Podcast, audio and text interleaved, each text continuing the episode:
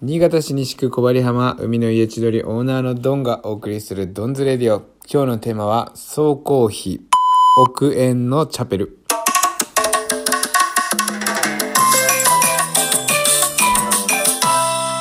本日をもちましてにせんにじゅうねんの海の家千鳥が幕を閉じました。本当に皆さんありがとうございました。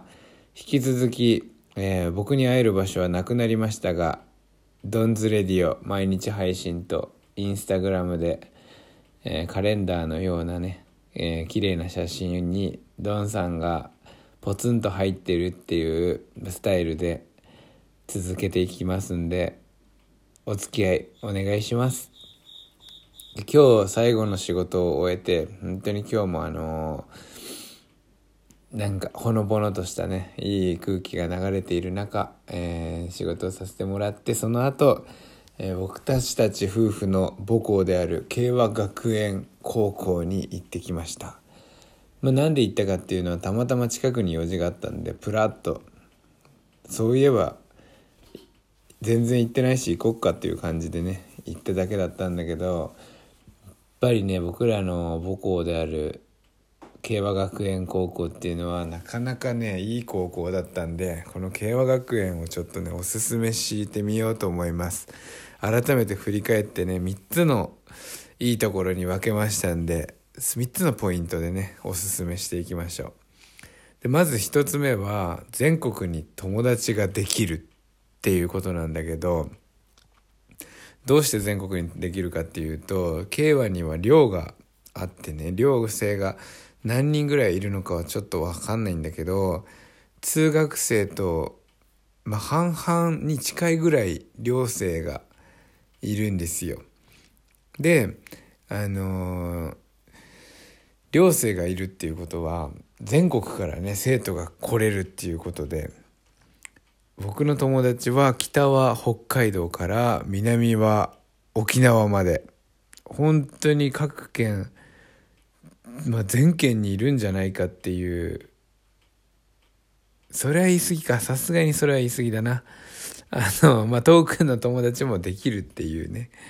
ことなんですよ。で、これってやっぱり卒業した後に、僕もあの県外にその人の家にね、友達の家に遊びに行くことがあるけど、やっぱりなんていうかな、全国に人がいるとさ、友達がその地域にいると、なんとなくその地域までの範囲がこう自分の行動範囲みたいな部分ってあると思うんだよね。それで北海道も行ったし、まあ、沖縄は行ったことないけど九州までは行ったしね。で、なんかこう外に行く理由があるというか、全国やっぱ視野に入れて何か自分の県のことを見る。やっぱり視野は広いければ広い方がいいと思うから、自分が新潟に住んでいても こ, ここにしかいなかったら、もう新潟が世界になっちゃうからね。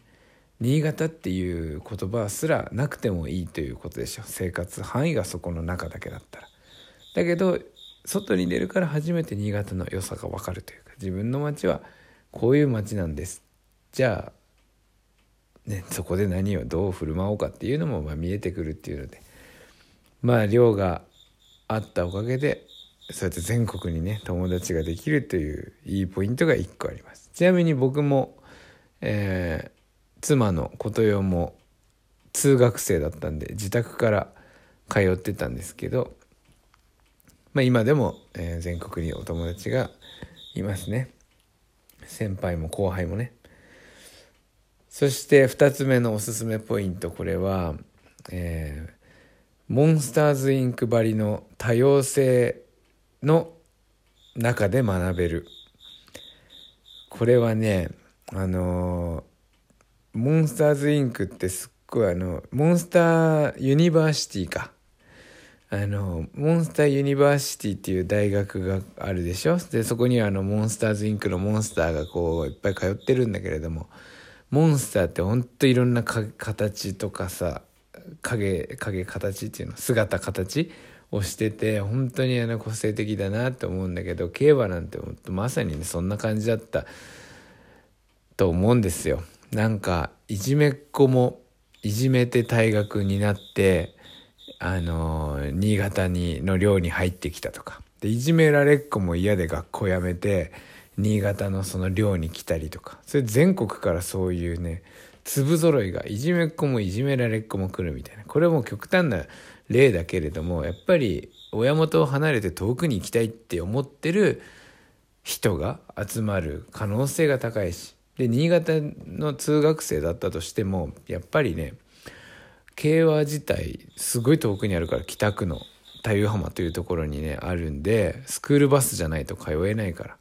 で高校からスクールバスに乗るっていう人は大体もうあのフルハウスとかを見て憧れちゃってる人な気がするんだよね。僕もその一人だったから、フルハウスを見てもう憧れちゃってて、クリスチャンとかなんかこうアメリカっぽくておしゃれだなみたいな、まあ、感じで僕は入ったからね。だからそういうもう粒揃いのね、クリスチャンの牧師の子供もいれば、お寺さんの子供もなぜかいっぱいいるみたいなね、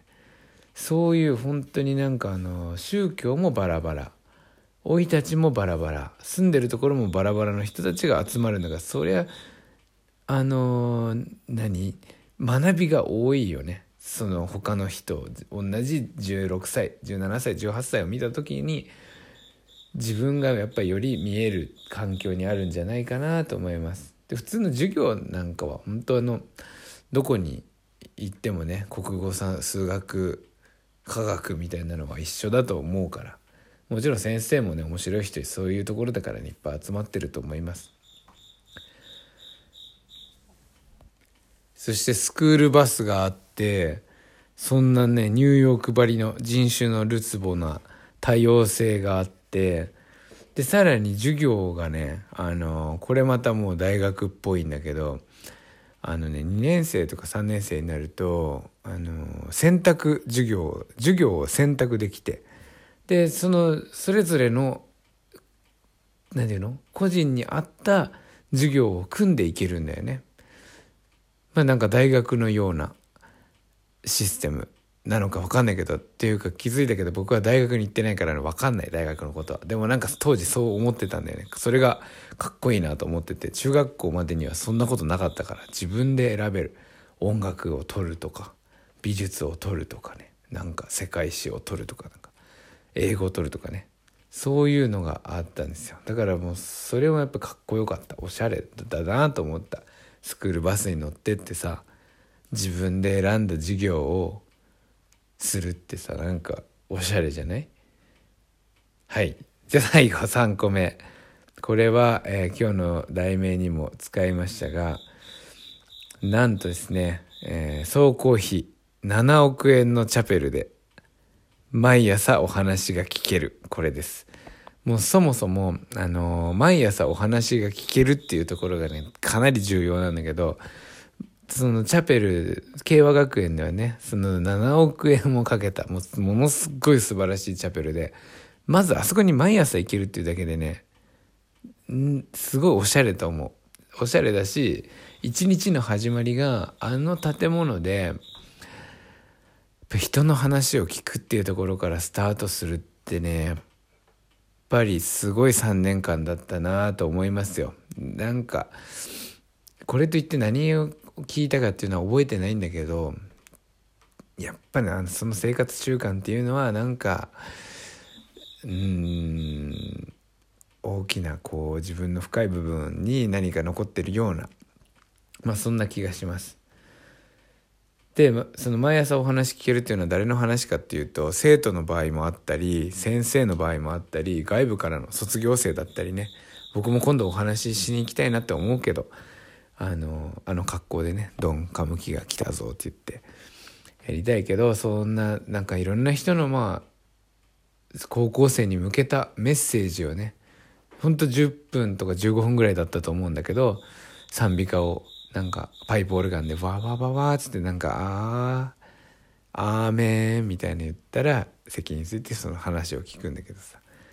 それがやっぱ毎日あるっていうのは、ね、贅沢だったなと今となってはね思いますよ。しかもそのななおくえんもかかったって、もうぶったまげるぐらい高価なねものなんだけど、もちろんそのチャペルだけじゃなくて、その他にもちょっとこう建物があってね、他にも部屋とかがいっぱいあるから、それ全部含めての金額なんだけれども、にしても素晴らしい。なんかほんといっかいはこの僕がなんて言うんだろうな、宣伝もしたいし、こんないいとこだよって伝えたいから、このチャペルにね来る機会をなんか作りたいなって思いました、今日行ってみて。でちなみに僕ら夫婦は結婚式もそのチャペルでやったんだよね。だからそれに来てくれた人とかはそのチャペルに入れるわけだ。ウェ、ウェディングに呼ばれた人とかはね。でもそうじゃない限りあんまり入る機会ってないと思うから、なんかね、なんかイベントしてみたいなと思った。その僕が勧める慶和学園という母校、まあ、僕が僕らがね夫婦がそこをこう体験できるようななんかイベントがあったら、なんか映画とかいいなと思ったんだよね。そこで映画を上映してさ、夜とかに。でももちろん高校生が見に来なくてもいいんだけど、これからちっちゃい子供がいる人とか小学校中学校生がいる人とかがさ見に来て、ああなんかこんな学校も遠いけど慶和ってこんな感じだったんだ、イメージ変わったなとか、なんかねいい、いい感じだなって思ってくれたらいいなとか思います。なんであのもしねこれを聞いてる慶和学園の卒業生の人がいたら、なんか力を合わせてね、なんか面白いことやりましょうよ。慶和の卒業生はこんだけなんかこんだけのことができるんだぜみたいなね、そんなことができたら嬉しいなと思います。それではまた明日。さんにいち乾杯。